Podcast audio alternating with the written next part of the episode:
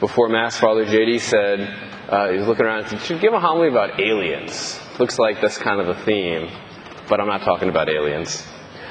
Um, so the question that comes from the gospel today is, are you, are you awake? Are you ready? We had these ten virgins, five of them were ready, five of them weren't.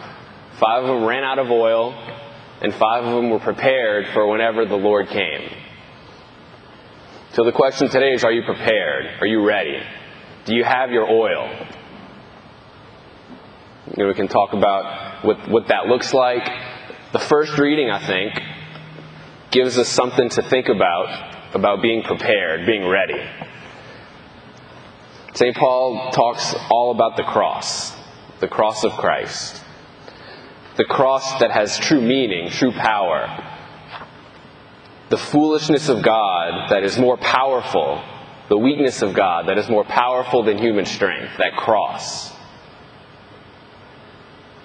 I think it's the, we're, we're unique in thinking that this weakness, this cross, is where we get our power from.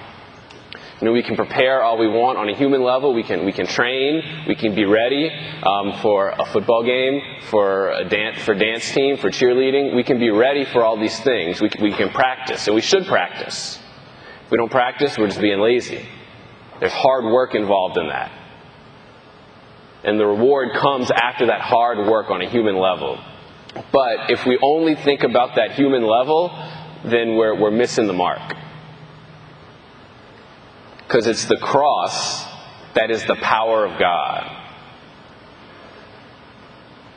The cross, whenever we feel like God isn't present, whenever we feel like we're alone, those are the opportunities for God to work in our lives that'll impact us in a most powerful way.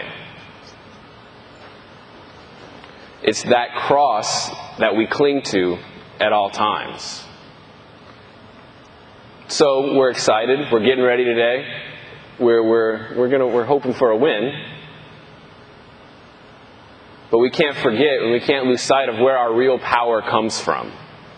From clinging to that cross, clinging to the Lord, clinging to where we know the true power is. And that power, grace, there's a, a saying that says, grace builds on nature. Clinging to that cross, it inspires us in ways that we didn't think was possible.